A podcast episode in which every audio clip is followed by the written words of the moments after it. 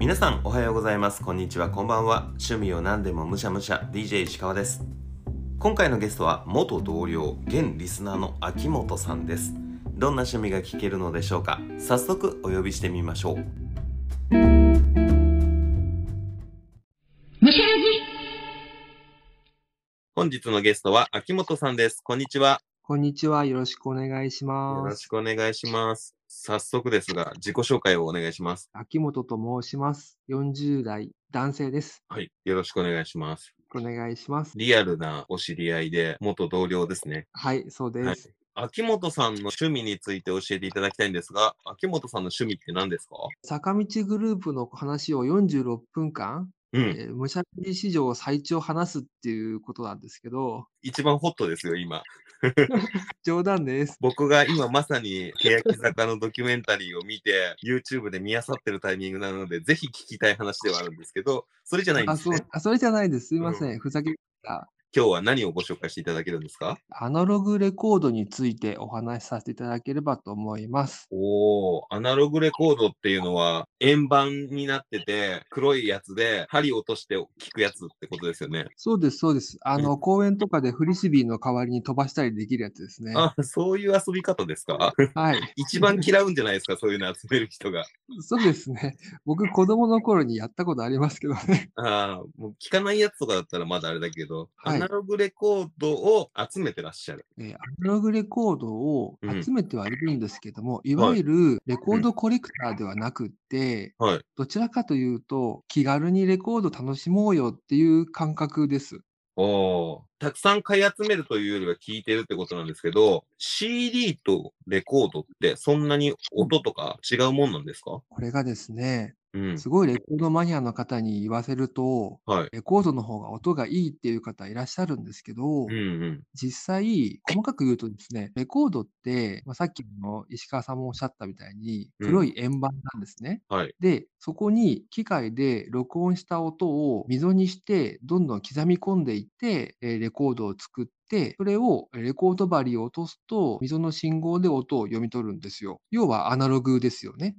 で CD っていうのはデジタル信号を機械が読み取るんで、いわゆるデジタル、そのままなんですけど、なので確実に CD の方が音がクリアで綺麗なんです。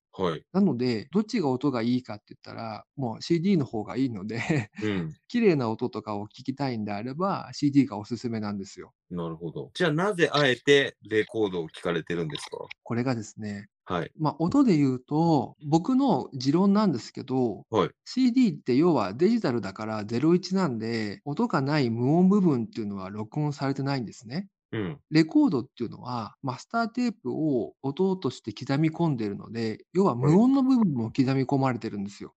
でそうすると聞いてる時に無音が聞こえるっていうとおかしいんですけど、僕はその録音した無音の空気感が聞こえる感じがして、なのでそこがそのレコードの音の一番の魅力と思うんですね。いわゆる間というやつですか？そうですね、間っていう感じですね。それは何かそこに録音するところにいる人の息遣いだったりとか、そういうのが聞こえてくるというよりは完全に無なんですか？これがね、すごく高いプレイヤーを使うと、雑音入ってこないんですけど、やっぱりどうでもね、かすかなノイズが聞こえるんですけど、そのノイズがなんか僕はそのスタジオのレコーディング風景を思い浮かばせるというか、バンドだったらそのバンドのさっきおっしゃったような間が2人っていうのが、ライブ録音とかだともっと分かりやすいんですけど、そういうなんだろうな、空気感がね楽しいんですよね。なるほど。作り手の息遣いが聞こえてくる、実際に聞こえてくるっていうわけじゃないかもしれないけれども、リアルに作ってる人を想像できる感じがレコードの良さっていうことなんですかね。そうですね。なのでちょっと違うかもしれないんですけど、ラジオの音に近いのかなって気がします。なるほど。オーディオブックとラジオの違いみたいな感じですね。そうかもしれないですね。想像の余地があるのは好きです。そうですよね。実際にレコードで音楽を聴いたことってないかもしれない。世代的にももう CD すぐ MD とかやってた世代なので、なんかね全然レコードで通る、自分で再生をするってことをやったことがないと思います。ああ、そうですよね、うん、僕はその世代的にレコードから CD に切り替わるタイミングっていうのを小学校ぐらいだったかな、小学校高学年から中学生にかけてのタイミングだったんですね、うんうん、なのでシングルとかが例えばレコードと CD と両方発売されるとか、まあ、ついでにカセットテープも出てた時代なんですけど、うんうんうんうん、そういう時代を経験してるので、その通過点をいろいろ知ってるので、なんか CD だと未だにもう30年以上経ってるんですけど、まだ CD の方が新しいって感じになっちゃってるんですよね。ああ、なるほど。その辺のこう世代間による音楽メディアの気持ちの入れ方ってちょっと出ますよね。出ますね、うん、レコードを実際の音を聞いた経験があるかないかでやっぱり幼少期の記憶ももちろん変わるし、うんで一番違うのが、まあ、音とかもそうなんですけど、やっぱりジャケットなんですよね。あでシングルにしても7インチなんですね、まあ、7インチって実際17センチぐらいなんですけど、うん、シングルレコードにしても CD のアルバムよりも全然大きいじゃないですか。で LP に至っては12インチなんで約30センチぐらいの大きさなんですね、直径が。もうアート作品ですよね。飾りたくなる感じがしますよね、 CD よりね。まさにそうなんですよ、うん、ああなるほど。そのアート性にも惹かれているってことなんですね。そうなんです、うん、なので冒頭でも言ったんですけど、僕レコードコレクターではないっていうのは、要はレコードコレクターの方っていうのはビートルズだったりストーンズだったり、まあ、有名なバンドを例えにすると、はい、イギリスで一番初めに発売された、まあ、いわゆるオリジナルですよね。オリジナル版を揃えるとか、イギリスのバンドは UK 版で揃えるとか、アメリカなら US 版で揃えるとか、そういうマニアのくすぐる集め方があって、うん、本の出版みたいに何版何版ってあるんで、はい、その版ごとによってちょっとジャケの色が違ったりとか、うん、あとレコードの版の中心にレーベルっていう丸いシールが貼ってあるんですけど、そこに曲名とかアーティスト名とか書いてあるんですね。うーん、シールのレーベルが違ったりとかすると、それで集めてる人とかもいたりして、はい、奥深すぎちゃうんですよ。で僕はそこまでやると、まあ、お金も追いつかないし、それよりもどっちかっていうとかっこいいジャケットとか見てて、あこれ好きだなっていう、いわゆるジャケ買いで楽しんでるタイプなので。なるほど。ジャケットのサイズ感、そのジャケットのアート性っていうのがすごく好きなんです、うんうん、今の音楽配信、はい、デジタル配信とかだとジャケ買いっていうことはもうなくなってますもんね。そうなんですよね、うん、確かにそういう音楽の楽しみ方ってレコードならではというか、はい、CD とかリアルなものがあった時ならではの楽しみ方ですよね。そうなんです。で今レコードって今も作られていて、実はほうほうレコードストアデイっていう今から15年前かな、はい、アメリカで始まったレコードストアデイっていうイベントっていうかお祭りっていうかいうものがありまして、はい、どういうのかっていうと、要はレコードショップにみんな行こうよっていう、レコードショップに足を運びましょうっていうためのイベントで、昔のレコードを再発して販売したり、新譜をレコードで出したりとかっていうのをやるイベントが始まったんですね。で今っていうか、まあ、数年前から日本にも来ていて、レコードストアデイジャパンっていう感じで日本でも毎年開催されていて、ちょうど4月23日にレコードストアデイに合わせて J-WAVE でアナログレコードをラジオで流すっていう、ラジオでオンエアをするときに、そうなんです、デジタルじゃなくてアナログを流すっていうイベントしたりとか。あえて今の時代にそういう挑戦をしてるんですね。そうなんです。でそれが面白くって、昔好きだったレコードが再発して出てきたりとかっていうのもあるんですけど、わざわざ新譜をそこでレコードで出すっていう人もいますし、うん、でそれで若い世代って言ったらちょっと語弊があるんですけど、割と10代20代の Z 世代でもレコード屋さんに行ってレコードを全く新しいものとして購入して聴くみたいな感じのスタイルが増えてるんですよね。それって今あえて使い捨てカメラで写真を撮るみたいな感覚ってことですかね。あ、それに近いと思います、うん、なのでそれによってレコード屋さんがちょっと潤ったりもしますし、うん、まあ、ただ中古レコードは少し値段が高騰してしまったんですけどねそれによってレコードを使ったことがないから余計にそう思うのかもしれないんですけど、作法というかかけ方がやっぱ CD よりテクニックがいりそうじゃないですか。はい、その溝に刻んでるってさっき秋元さんもおっしゃってましたけど、レコードを乗せて針を落とすって曲が流れるじゃないですか。どこに針を落としていいのかがわからないんですけど、実はですね、一曲一曲の曲の頭がちょっと溝が違うって言ったらおかしいんですけど、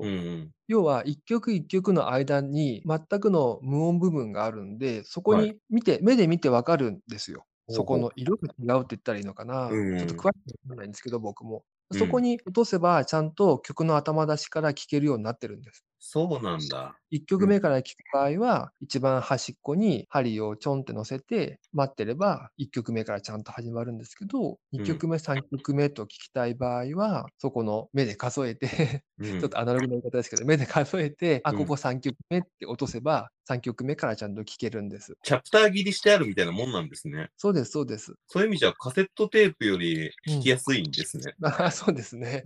カセットテープの、昔は1曲目2曲目ってちゃんと判断して曲飛ばしもできたんですけどね。そうなんですか。そうなんですよ。いや、ちょっとね、ずっと疑問だったんですよ。レコードに針を落とすやつ、途中から曲始まっちゃわないのかなって思ってたんです。だから DJ とかが、ちょっと前のお話であった DJ のウッチーさんも、アナログレコード使ってるっておっしゃってましたけど、あれも曲何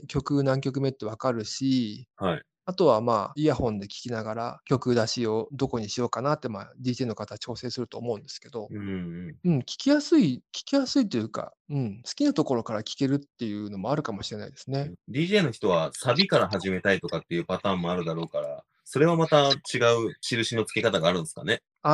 そうですね。例えば音出さないで右と左でレコードがあったとしたら、左の音は出さないようにしといて、よく片っぽでヘッドホン聞いてるじゃないですか DJ さんが。左なら左で聞いてて、自分の好きな場所音探すんですね。そこで止めとくみたいな。そこで用意しといてみたいな。そういうことか。でサビ来たら、よし右側のレコードを止めて瞬時に左側に行くぞみたいな感じでスイッチングすれば、次の曲のいいところからかけたりとかできるじゃないですか。そういうことをされてると思うんですけど、 DJ の方は分かんなくなりそうですけどね。聴いてる方に集中しちゃって、行き過ぎたみたいな感じの。でもあれ本当にすごいなと思います。僕はやったことないんで、 DJ の方すごいなと思います。なるほどね。レコードに関して長年の疑問だったのが1個クリアになりました。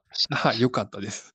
さっき間が好きだっていうふうにおっしゃってましたけど、秋元さんがそのレコードを聴いていて一番楽しいのは間とジャケットを楽しむっていうところですか？他にこの辺がレコードのおすすめってポイントあったりします？そうですね。その間っていう録音されてる部分の溝もそうなんですけど、やっぱそれよりも断然ジャケですね。ジャケットが一番って言ったら、本当真剣にレコード集めてる人に対しては失礼な話なんですけど、もうジャケットですね。なるほどね。でもいろんな楽しみ方があっていいと思うし、多分、僕もこうやってラジオをやっているけれども、インタビューがメインのチャンネルだけど一人で喋ってるところが好きだっていう人もいらっしゃいますし、やってみてこっちが評価される時もあるんだなっていうのが分かるのが発信してる楽しみだと思うんで、アーティストさんもね、そういうジャケットが評価されるんだっていう面白みも最初はあったんじゃないかなって思いますけどね。あと音楽好きのアーティストって言ったらすごい語弊があるんですけど、多分ジャケはみんなこだわって作ってると思うんですよ。だからジャケがかっこいいと大体中身もかっこいい確率は高いんですよね。そのセンスはちょっと比例するものがあるってことですね。そうですそうですそうです。それはもう音楽ジャンル、ロックとかジャズとかクラシックとか、そのジャンル関係なくって、あとジャケがいいとちょっと中身自分の好みじゃないなって思ってもジャケがいいから緩んちゃうんですよね。なるほどね。自分を納得させられるというかこれジャケかっこいいから、多分この曲ちょっと僕に合わないけど、多分今僕がまだ追いついてないだけだなみたいな。なるほどね。実際にそういうことってあるんですか？購入した時はそうでもなかったけれども、後で年取って聞いたらめっちゃいいじゃんみたいなことはありますね。自分で言うのも恥ずかしいですけど、すごく音楽をたくさん普段から聴くタイプなので、だんだん耳が肥えてきたというか、特に歌物だと歌詞の意味がなってくるとかってあるじゃないですか。うんうんうん、で人間だといろいろ出会いとか別れとか恋愛とかいろんなことを繰り返してきて、この歌詞読んで、あ、こういう意味だった、こっちだったのねみたいな、うん、刺さる歌詞とかもあるじゃないですか、はい、そういう感じで歌がなくても、例えばインストのジャズとかでも聴いてて、あ、このピアノこんな風に弾いてたっけとか、なんか急にふって気づく時があったりとか、まあロックにしても僕は洋楽結構聴くんですけど、あ、はい、英語はあんまり得意じゃなくて、割とメロディーとリズムの演奏で聴いてるって感じなんですけども、歌詞よりも、うんうん、で、あ、ここでこんなドラムだったんだとか、なんかこういう転調してたんだとか、聴く幅が増える、なんて言うんだろう、解像度が変わってくるっていう感じはありますよね、きっと。あ、そうですね。最近石川さんがよく使ってるワードで解像度がありますよね、はい、うん、経験とか知識によって見えてるものの解像度は変わってくるなっていうのは本当に思うので、はい、それ音楽でもそういうところがあるんですね。ありますあります。で、それが CD のクリアな音だからいいってわけでもなくて、アナログレコードのちょっともう、しかも中古で擦り切れちゃって音がちょっと劣化してるのに、あ、これいいじゃん、みたいに気づく時もあったりとかして、うん、だから時間が置いて気づくってことは、うん、あるなと思いますね。うん。すごい答えづらそうな質問してみてもいいですか？はい。そのジャケットで今までレコードを選ばれていて、俺のナンバーワンジャケットはこれだって何ですか？うわー、難しいな。ちょっとね、それをそのツイッターでこれを紹介するときに、こういうジャケットが好きなんだ、はい、こういうジャケットを好きな秋元さんが喋ってるんだが分かってた方が面白い部分もあるのかなと思って。これ難しいですね。なんかそう、僕変に音楽知識って言ったらちょっと恥ずかしいですけど、うん、バンド名とかミュージシャンの名前とかアルバムがこれが名盤だとかっていう余計な知識が入っちゃってて、うん、はい、買ってるのがすごい多いので、うん、完全ジャケ買いっていうのは、要は安レコっていうんですけど、安いレコードで安レコっていうんですけど、はい、安レココーナーで見つけて、うん、あ、これ100円ならいいや買っちゃえみたいな、うんうん、これ300円じゃん買っちゃえとかいうレベルなんですね。もう5000円とか3000円とかで、はい、下買いとかはしないんですよ。うんうんうん、で、まあだから楽しく、まあそれも買い方もおすすめはしたいなと思ってたんですけど、はい、一番いい。同日1位はいっぱいあると思うんですけど、事前に用意してもらってた質問じゃないから、今パッと思い浮かぶものっていう注釈ありでいいですよ。いや、これね、でもね、僕実は事前に石川さんに今一番のレコード何ですかって言われたら、なんて答えようと思って答え出てこなかったんですよ、頭の中で。シミュレーション好きだった。そう。あ、いいです。腹くくります。はい、ありがとうございます。ザ・クラッシュっていう70年代のイギリスのロックバンドなんですけど、パンクバンドかなのロンドンコーリングっていうジャケットがあって、あ、ジャケットじゃないや。レコードがあって。はい。で、ザ・クラッシュは1977年デビューだったかな。で、僕77年生まれなんで、すごい勝手にシンパシーを感じていて、で、CD 自体はもう全部持ってるんですよ、アルバムも。うんうん、なんだけど、持ってる CD はレコードで買わない主義なんですけど、ロンドンコーリングのジャケットはめちゃめちゃかっこよくて、多分、あんまりロックとか詳しくない人でも一回は見たことあるんじゃないかなっていうジャケなんですね。今画像検索して見てます。ギターを叩きつけようとしてるところですよね。はい、あ、そうなんですよ。これね、うん、ベースなんですよ。あ、ベースか。そう、ベースなんですけど、これもライブ中に写真家の人がライブステージの裾から撮った写真で、意図的にこういうポーズをしてるわけじゃなくて、本当にステージ上でライブ中にベースを叩きつけた瞬間の写真なんですけど、うん、かっこいいですよね。かっこいいですね。これかっこいいし、文字の入り方と、はい、そうなんです。この色、ピンクと緑っていう色使い、すごいですね。すごいんです。これ、もう、ジャケも衝撃的なんですけど、で、これをよくね、いろんな人がパロディするんですよね。うん。あれ、ミッキーマウスって言っていいのかな、ラジオで。大丈夫なのかな。いいんじゃないですか。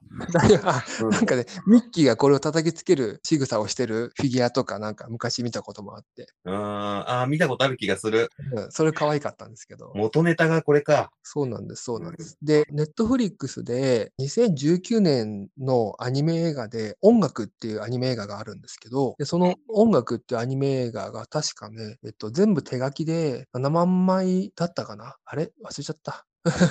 なんか7年かかったのかな、なんか全部手書きのアニメーションなんですけど、高校生がバンドを始めるっていうストーリーのアニメーション映画なんですけど、その中でね、このオマージュのシーンが一瞬だけあるんですよ。ちょっと話それましたけど、それね、アニメーションすごくね、映像も美しいですし、音もかっこよくっておすすめです。ちょっと見てみます。パッと見はギャグ漫画みたいに見えますけど、でもね、十分笑えますよ。い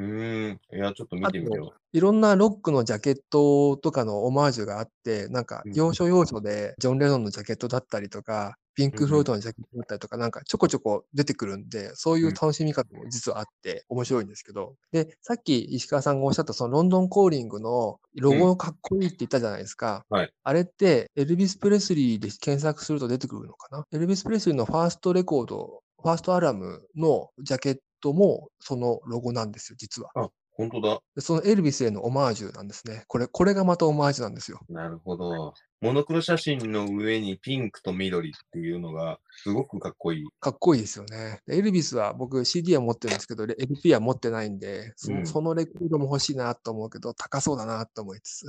そういう脈々とある元ネタみたいなのがいいですね。はい。今すごいダイバーシティでいろんなものを好きな人がいて当たり前になっちゃったから、サブカルっていう概念はだいぶ薄れたと思うんですけれども、僕らの青春時代ぐらいのメインカルチャーとサブカルチャー明確に分かれていた時期って、やっぱサブカルチャー好きな人って凝っていく楽しさみたいなのがあって、そういうのが好きだった人たちにすごく刺さるカルチャーの成り立ち方をしてますよね。そうなんですよね。そうなんですよ。いわゆるまあ探求っていうのかな、なんかそれを本当に純粋に楽しんでどんどん掘っていくっていうか、それが楽しくて、でまたどんどん広がっていくじゃないですか、はい、今度こっち聞いたら、あ、こっちもまたいい、こっちもいいってなって、そういう楽しみ方って今なかなか難しいかもしれないですね。そうですね。果てのない、どこまででもいける探求みたいなところが楽しかったりするんですけど。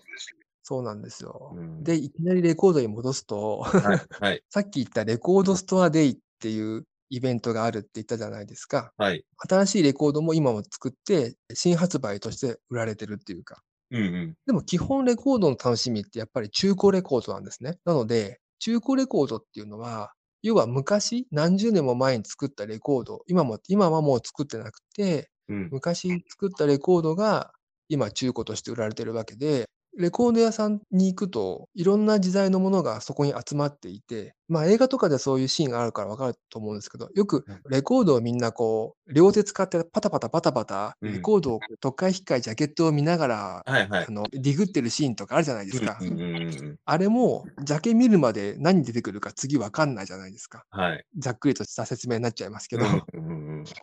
で、アルファベット順にアーティスト順に並んでたりとかするんですけど、レコード屋さんって。で、A から ABCD のコーナーはこちらとかなってた時に、年代もミュージシャンもアルバムもバラバラで、アルファベットだけで区切ってるっていう、結構乱暴な区切りなんですけど、まあジャンルは区切ってありますけど、そこで何に出会うかっていう、本当に偶然の出会いっていうのがレコードを探す時の楽しみの一つでもあると思うんですね。なるほどね。それで僕はなんかレコード屋さんってこう一種のタイムマシンっていうか、すごいその時代に一気にワープできると思うんですよ、レコードって。自分が生まれる前のものがいきなりポツンって出てきたりとかして、で買うこともできるし、で家で再生したらその時代の音楽が聴けるって。なんか、ロマンチックじゃないですか。ね。言ってしまえば、歌い手のメッセージなわけですから、すごい時間を経た手紙なわけですもんね。そうなんです、そうなんですよ。良心的なレコード屋さんは、その値札のところに解説が書いてあったりとかするんですけど、それを読みながら、例えば誰々のファーストアルバムです、イギリス版ですとか、ちょっと傷ありとか、これはなんかパンクロックの名盤ですとか、なんかそういうことも書いてくれたりとかするんですよ。そういうのも参考にしながら買いつつっていうのもあるんですけど、やっぱりお値段とジャケットの兼ね合いですね。なるほどね。そういう自分の基準もあって出会うっていうのは一種の社交感というか、見つけたってっていう出会い、運命感も乗っかってくるから、より購入した時の愛着っていうのは増しそうですね。そうなんです、うん、レコード屋さんって今結構回転が早いので、その時に行ってたまたま入会してたからあるっていう出会いなので、例えばもし翌日とかもう一回来週来ようってなった時に行ってもなかったりするんですね。そんなに流れてるんですね。流れてるんですよ。まあすごく高額なレコードとかはめったに動かないですけど、うん、割と今レコードが多分ブームだからなのかもしれないんですけど、動き早いですね。なんでその時に出会ったものを今買うか、バイオは大じゃないですけど、もう今買うかもう一生会えないかぐらいな差はありますね。なるほどね。そういうのも含めて面白いですね。面白いです、うん、そこまでレコードにハマったきっかけって何だったんですか？きっかけは僕がちょうどレコードと CD の狭間がちょうど小学校高学年から中学校みたいな感じで、ちょうどその時に音楽を聴き始めた時期だったんですね。僕一番初めに小学校5年かなにブルーハーツを聞いて衝撃を受けて、あ、そんなタイミングにブルーハーツにやっちゃったらもう。そうなんですよ。ブルーハーツが民放のテレビに初めて出演するっていう生放送番組をテレビで見てて、リンダリンダ歌ったんですけど、うん、それでもうその一撃で衝撃を受けそれやばそう。そこからもうずっとなんだこれっていう衝撃、今まで聴いてきた音楽っていうよりも学校ので聴く音楽とも違うし、それまで流れてきた歌謡曲ともアニメの歌とも違うし、うん、うわーってなってテレビの前で一緒にジャンプしたりとかして踊ってたんですけど、でレコード屋さんとか行くけど、もちろん小学生のお金ないし、でお年玉貯まるのを待って CD ラジカセ初めて買っ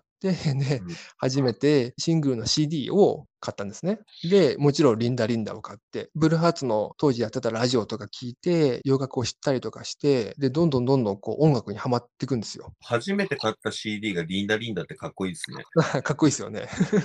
なんか絶対その話題って人生の中で何回か出るじゃないですか。出ますね。リンダリンダかっこよくていいなって今思ってます。ちょっとブランドネームありますよね、はい、俺リンダリンダなんだみたいなね。そうですね。僕スマップもテンダラーズなんでいいなスマップはスマップでいいと思いますけどね、はい、いや全然後悔とかでもないですし、はいはい、なんか当時の感覚で欲しいと思ってたから全然間違いじゃないんですけど、リンダリンダかっこいいなとは思います。本当にブルーハーツに助けられたなと思います、うんうんその時違うの買わなくてよかったなっていうで洋楽を聴くようになって、で当時はまだレンタル CD と一緒にレンタルレコード屋さんもあったんですよ。レコードをレンタルで借りてきて、うん、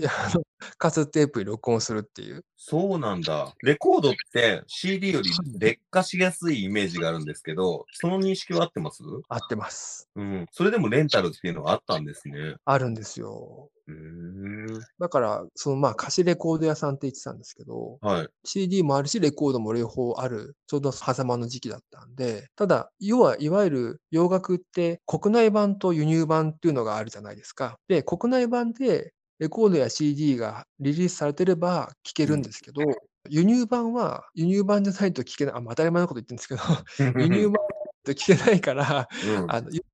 基本的に輸入版はレンタルレコード屋さんにないんですね、はい、そうすると、まあ、買いに行かなきゃいけないじゃないですか、うんまあ、CD ならいいんだけど、僕が好きな昔のロックっていうのが70年代とか60年代のロックがレコードが CD 化されてなかったりするんですよ、うんうん、そうすると輸入版でも CD がなかったりするんですよ。そうなってくるともう昔のレコードを中古レコード屋さんでレコードとして買わないと聴けないんですね、アラムが、うんうん、でそういうなんかマニアックではないんですけど、そういうバンドが好きになっちゃったがゆえにレコードを買わざるを得なくなってしまったという。そうですね、苦労はしますね。はい、まあそれはすごく楽しかったんですけど、うんうん、こういう日本で手に入れるのが希少な趣味だと海外旅行の楽しみもまた一個乗っかってきますね。僕が海外旅行に行くようになったのは結婚してからなんで20代後半以降なんですけど、はい、そうなってくるともうあんまり CD 屋さんとかレコード屋が世界的に減ってきてる時期なんですよ。DJ のウッチーさんも言ってたんですけど、はい、東京が一番レコードが集まる街になっちゃったんですね。ああ、世界的に見て結構有数なのが東京なんですね。そうなんです。もうなんかで読んだんですけど、日本人が海外でバイヤーさんが買い付けてくるじゃないですか。うんうん、で、どんどん東京に集まってくるんですね。それを求めに今度海外のバイヤーが東京に買いに来るんですよ。で、なんだそれってなるんですけど、本当にそんなことが起こってたんですよ。当時レコードロンダリングみたいな状態になってるんですね。そうなんですよ。でもそれなんかそのね、見極める日本人の特性なのかマニアック性っていうんでしょうかね、うん、嗅ぎ分ける力っていうか、まあ、要は音楽的なマニアックセンスが強いでしょうね、うんうん、でラインナップもすごく揃えちゃって海外の人が来たらなんで自分の国で買うよりもこっちで売ってるじゃないかぐらいな気持ちになって、ね、だから海外行った時は僕は結構民族音楽も好きなんで、うんうん、その国の民族の CD とか、あとは台湾好きなんですけど、台湾のインディーズのバンドとか結構 CD 買ったりしますね。あ、すごい、うん、この曲いいよねって人と共感しづらそうなところ言ってますね。そうなんですよ、うん、今そんだけたくさんの音楽を楽しんでいる秋元さんはレコードも CD も含めてなんですけれども、はい、この趣味の中での夢みたいな目標みたいなものってあるんですか？もしゃらじずっと拝聴してるんですけど、ありがとうございます。夢よく質問されるじゃないですか、はい、結局ずっとレコードを探し続けるのが夢なのかなって思います。その探し続けている状態が続くことが夢みたいな、はい、ピタッと終わる終着点があるんじゃなくて、こう走り続けていたいっていう生涯現役みたいなことですよね。そうですね。もうどうしてももういいやっていう日がいつか来るんであればそれがゴールかもしれないですけど、今のところその小学校5年生からずっと聞き続け、はい、変わらないから多分まあ死ぬまで変わらないんだろうなと思います、うん、新しいミュージシャンの人たちがどんどん新しい作品も出してますからね、キリがないね、うん、やっていく趣味の中にはもしかしたら業界的に廃れていってしまって自分が好きでも供給がストップしちゃうみたいな感じのことはあるとは思いますけれども、音楽は生きていく上で結局必要なものですもんね。そうなんですよね、不思議なもんでね、睡眠ができるわけでもなく、お腹がたまるわけでもなく、雨風をしのげるわけでもないけれども、音楽って絶対必要ですもんね。そうなんですよね。なんか本当に不思議だなと思って、いろんな芸術に音楽って関わってきたりもするし、で例えばまあ本読まないって言ってこうでも音楽聴いてたりとか、まあ音楽僕別に私も聴きませんとかいう人にいたとしても、例えば映画とかアニメとかで音楽を聴いてるわけであって、うん、劇中の中でね。はい、で別に音楽聴かないけどアニメのサントラ聴きますとかになると、あ、それもう完全に音楽ですよって感じじゃないですか。そうですね。これもうすごく立派な音楽ですよ。うん。で最近は本当に映画とかアニメとかクオリティ高いし音楽も、うんね、だから、まあ、最近はというか昔からそうですけど、だから音楽って不思議ですよね。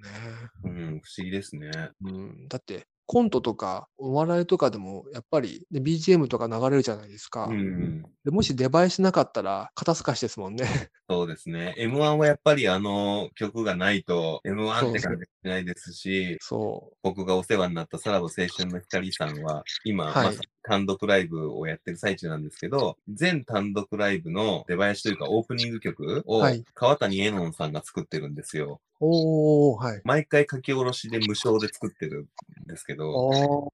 そういうアーティストとお笑いのマッシュアップみたいなのもあったりとかするし、やっぱり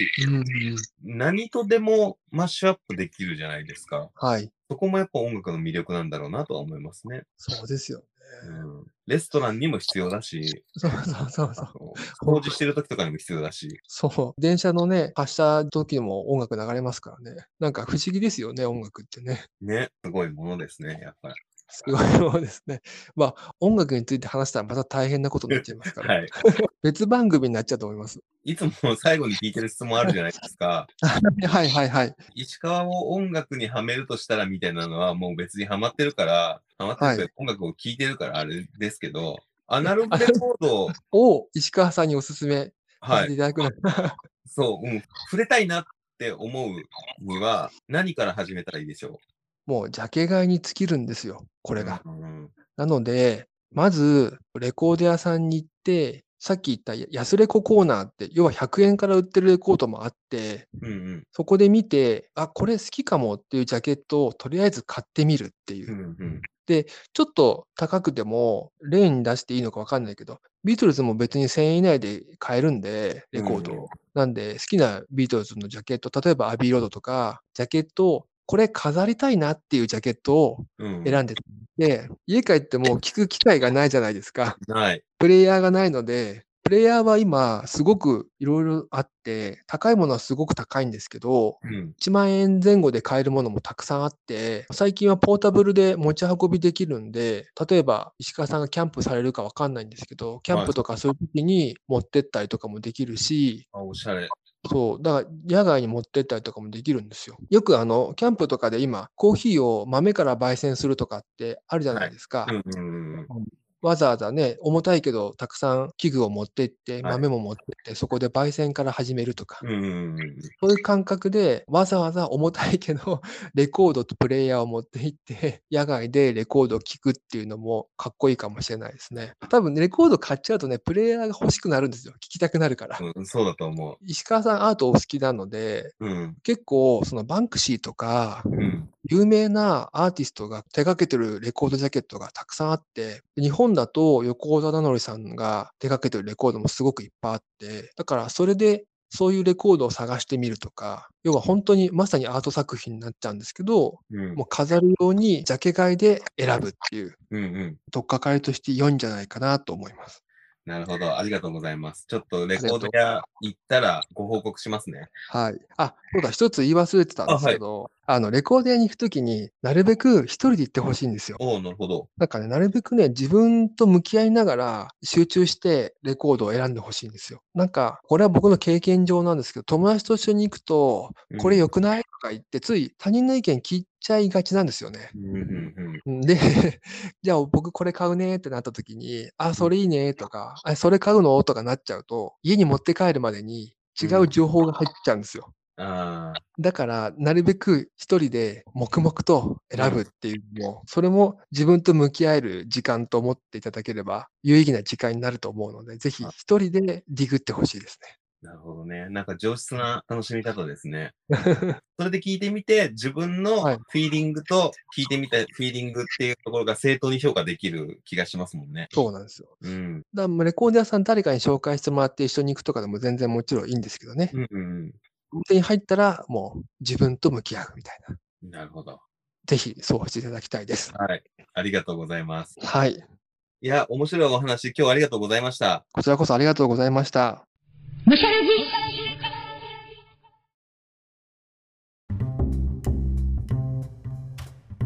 ネットワーク環境なのかアナログ感のある音声になってしまいました。ご容赦ください。この後秋元さんとは本編より長い雑談が続いたのですが、それもね、趣味のお話でした。これも面白いお話だったので次回に続きます。お楽しみに。このね、収録の後にご紹介いただいてたアニメ映画の音楽を見てみました。面白かったのでね、ぜひそちらもよかったら見てみてください。こんな感じでインタビューさせてくれる方をむしゃらじでは常に募集しています。今回みたいに直接会わなくても収録できますので、お気軽に DM ください。ご希望あれば対面でも別に大丈夫です。どんな趣味でもお待ちしています。最後に Spotify でお聞きの方は番組フォローお願いします。評価もつけられるので、ぜひそちらもお願いします。フォローや評価するだけで番組のサポートにつながりますので、ご協力お願いします。Apple Podcast で聞いている方は、あなたの感想をぜひレビューしてください。いただいたコメントはすべて読んでいますので、今後の番組を良いものにするために、あなたの感想をお待ちしています。YouTube にもアップしているので、聞きやすいものでお楽しみください。YouTube ではエピソードごとにコメントを入れられるので、ゲストへの質問なども書き込んでみてください。それでは今回はアナログレコードをいただきました。ごちそうさまでした。お相手は石川でした。バイバイ。